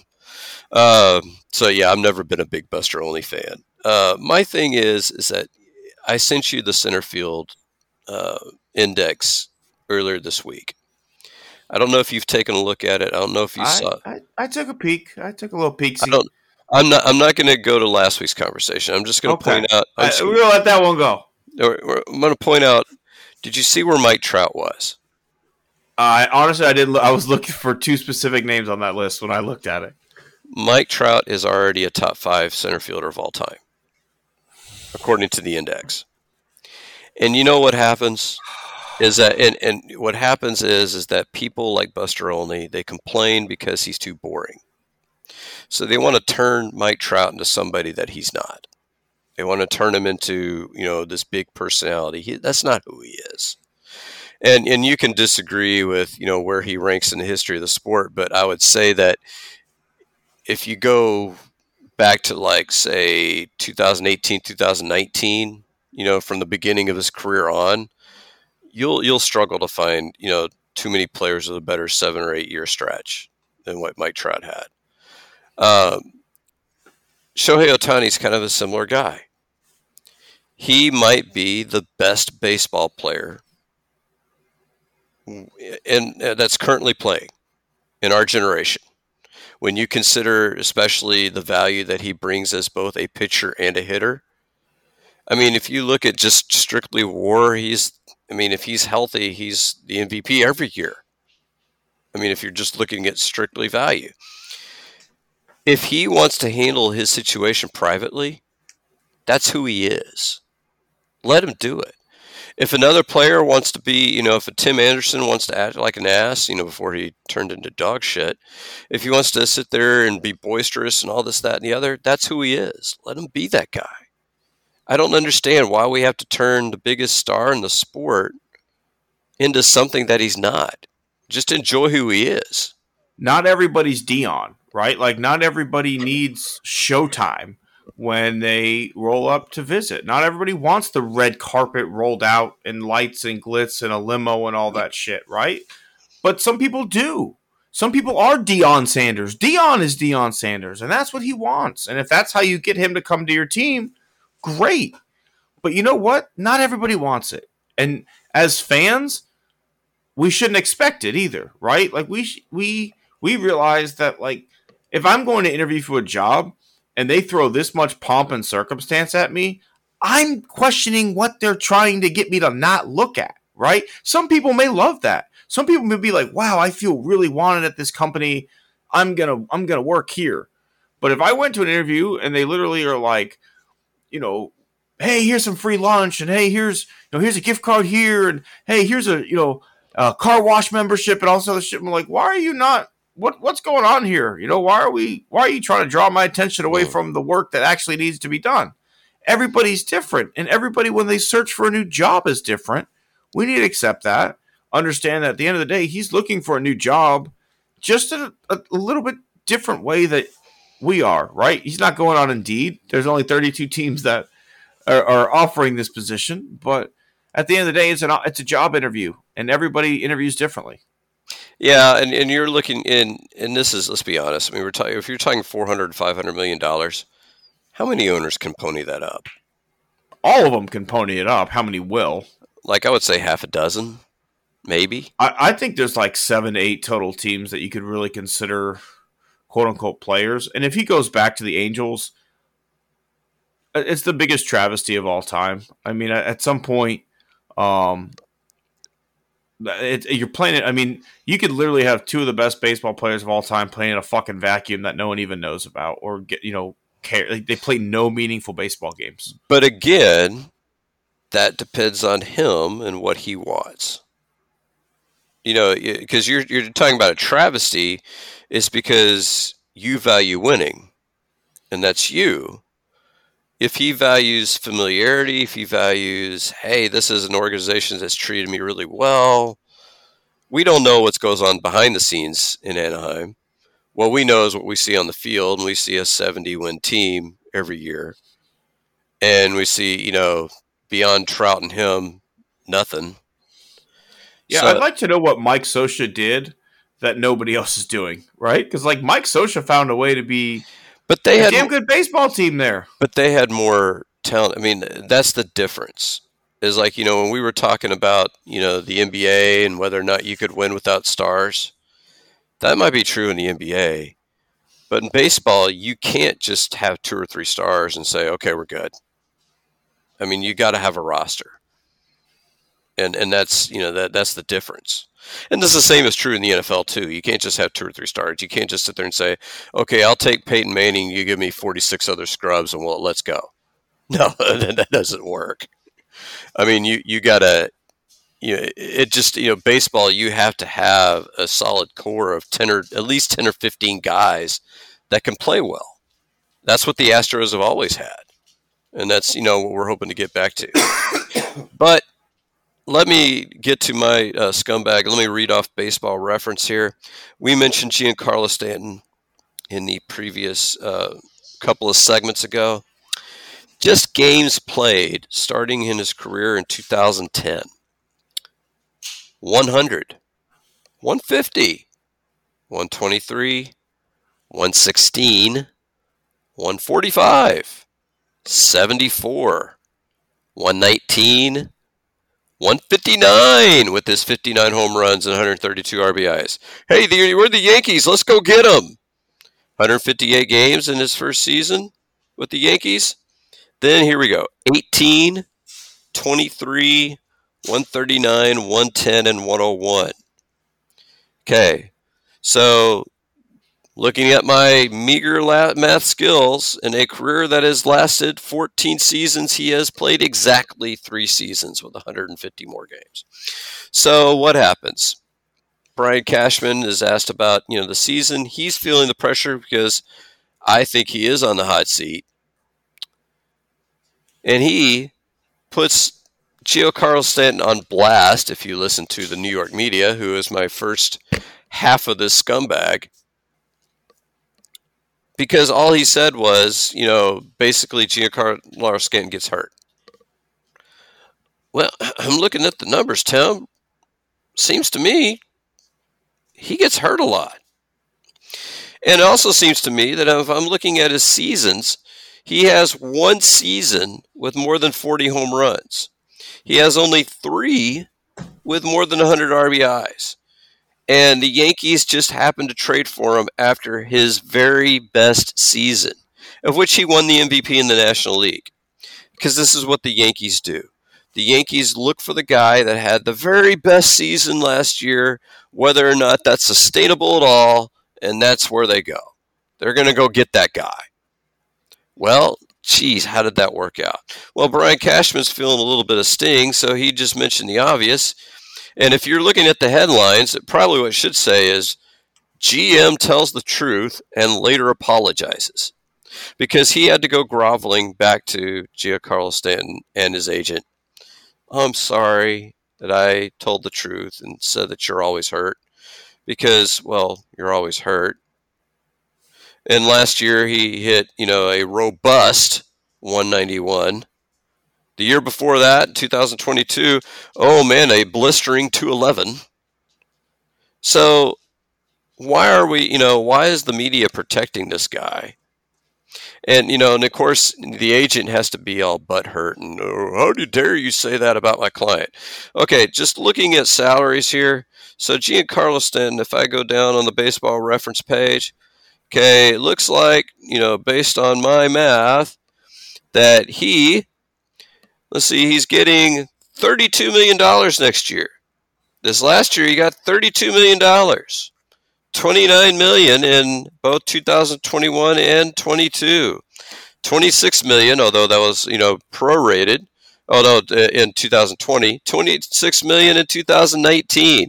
So that contract, I can't even do the math on that. That's way too much damn money because he's getting paid all the way through 2027. What's he doing for the Yankees? So the press and the agents for Mr. Stanton. That's my scumbags because all the GM did was point out something that is absolutely true, and that is that Stanton is more often than not hurt. And you know, if you want to compare Yordan Alvarez to them, I mean, you could compare him into uh, in in terms of his ability to stay on the field. Alvarez is a much better hitter than Giancarlo Stanton ever dreamed of being. He's a guy that hits a bunch of home runs. He is a guy that is probably the 2010s, 2020s version of Dave, Dave Kingman. He's a little bit better, but if you gave, if you gave if you gave Chris Carter a full seat like a, this many at bats, he's Chris Carter. I mean, maybe a little bit better, because if you look, he's got a 259 career average. So, but you know what? For the yeah. money, I'd rather have Chris Carter on Chris Carter's salary. You're going to get very. If you want to talk Moneyball, Chris Carter is your Moneyball version of Giancarlo Stanton. Oh shit, yeah. Now, if if you gave now here's so you know this is getting to the point of obvious, right? I'm looking at his WAR scores. Outside of that MVP season, He's got one season at 6.5 in Miami, one season at 5.4 in Miami, no such seasons in a Yankees uniform. So That's because he's a liability defensively, if I he doesn't hit for average. If I gave you that contract for Kyle Tucker, you'd take it in a minute, wouldn't you? Yeah. But what's the difference? Kyle Tucker plays defense. Kyle Tucker has value outside of hitting home runs. Well, I trust Kyle Tucker to stay healthy for the extent of his career because he's not a steroided up muscle head. Well, that's the key is attendance is a part of the grade. Your best ability is availability and that and, and that's the lesson here. And and if you look at tucker really i would say that you know in many cases in, in many respects he disappointed this season particularly defensively his numbers were a little bit down if you look at him. He still had 5.4 war. He led the american league in rbis so if you're a stanton's agent you got to sit down. You, you got to know. His war last year minus 0.8. Okay, so you would you could have put in a AAA left fielder out there. And I gotta wonder too, like the odds are he's not signing another contract after his time with the Yankees are done. And if it is, it's gonna be like a minor league deal or like a one year, five million dollar deal. So like, I understand you want to stand by your man or whatever, but the odds are you already got your cut. You already got your cut of this. And no matter what happens, you're gonna get your cut of this because you negotiated this deal. Is it worth embarrassing yourself like this? Or is it just like as an agent you have to say you have to say this or you're not going to get other clients? Well, so just to give you a quick story. So um, I remember hearing this. I have to look it up. So Mark McGwire, when he was with the Athletics, he had a season where he hit okay, uh, there it is, 1991. He hits 201. He goes out to a comedy club, and the comedian sees him and says, "Hey, they're selling a new Mark McGwire burger here at the club. It costs two dollars and one cent." And you know who who was laughing the loudest, Tim? It was Mark McGwire. Because you know what? He knew I sucked this past year. I yeah. gotta I gotta own it. And he can't laugh at yourself. Who who who can you laugh at? And he comes back the next year, his 268 with 42 bombs and 104 RBIs. So if I'm Stanton's agent, I'm not going to sit there and yell at the GM. I'm going to sit there and say, you know what, we realize, you know, Giancarlo realizes that he's been a disappointment so far, and he's dedicating himself to be healthy and to be better for the Yankees next season. Boom. That's all you need to say. I'm with you. The agent, the agent could have gone differently about it. Um, because I'm with you. Brian Cashman was right. Uh, but speaking of being right, I feel like I am right on the Immaculate Grid a lot more than you are. And I want our yeah. fans to know that Scott is getting his ass kicked on a regular basis. His baseball knowledge is is not uh, not holding up to mine right now, Scott. Anything you want to say on your Immaculate Grid performances so far? How long have you been playing Immaculate Grid? Uh, I don't know, like 120 straight days. How long have I been playing Immaculate Grid for? I don't know, Scott. Maybe 10, 15 days. Hey, some people are naturals. I've been I've been good uh, since day one. I, I, well, I'll tell you what. Um, we, I will say you do notice trends, right? Like you notice certain players, like Octavio Dotel, guys like a cheat code. He pitched for like eight different teams, or uh, Bartolo Colon, or uh, Edwin Jackson, or um, the the guy, the lefty for the Dodgers, who's old as shit. Uh, Rich Hill, like guys like that are kind of cheat codes, but they hurt the uh, the rarity score. Well, what I'll say this is that I think you and I both have our, our different wheelhouses. I'll say that. Yes. Um, I think if you probably have a little bit more intimate knowledge of the uh, the 2000s and the 2010s in terms of like who played for who. I'd even say um, like 95 through like 2015. I think I got the edge there. If you'd like, if you'd like somebody to pull a, a 1920 guy out of your butt, I'm your guy. And that's that where you should be. You should be taking advantage of that knowledge. But the problem is there is that there's some categories where that just doesn't help. Like first round picks, that was that started in 1960s. Uh, and I am terrible at knowing who first round. The draft are. one's tough. The dra- like I don't really ever know where people are. You just gotta take a shot in the dark yeah. on those. Um, but I think where, um, yeah, well, I think I had one where I actually picked Corbin Carroll, and I was actually like, thank God he was actually picked in the first round because I didn't realize that he was. But um, I think where I'm the mistakes that I have been making is that I've been looking for the rarity score and am missing. And then when you miss a when you miss a square, that just kills you. Yeah, gotta you gotta be immaculate first. That's first and foremost, uh, and then you can look to hopefully get rare players within that immaculate grid. But it's been a blast. I enjoy playing with you. Um, I just wanted to wanted to let the fans of the show know that uh, so far, I don't think you've beaten me one day yet. I think I have. I think I got you once. You got me one day, um, but it's been fun. We'll continue to do it. Uh, it, it, does. It, it makes the off season a little better, in my opinion, where you could just think about baseball every day to start your day.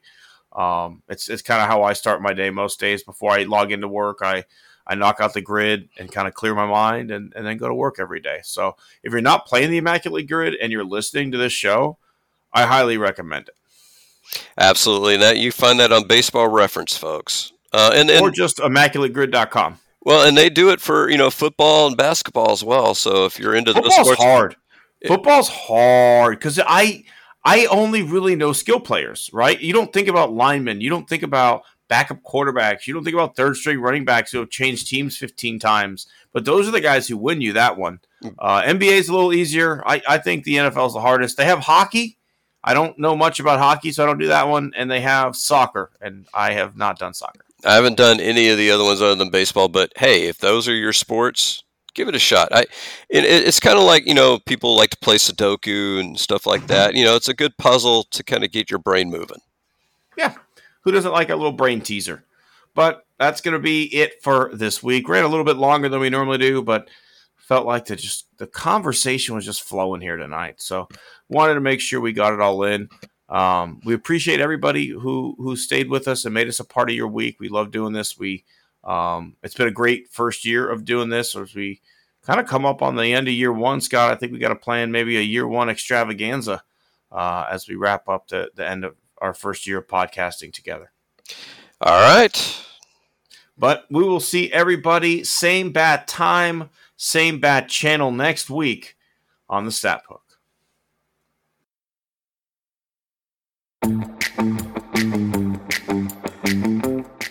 Thank you for tuning into the Snap Hook and making Scott and I a part of your week. Wanted to recognize that our intro song is called Energetic Indie Rock by Alex Grohl, and his outro music is Good Vibe by Twisterium. We appreciate everyone who tunes in each and every week and is part of the Snap Hook movement. We look forward to seeing you next week on the snap hook.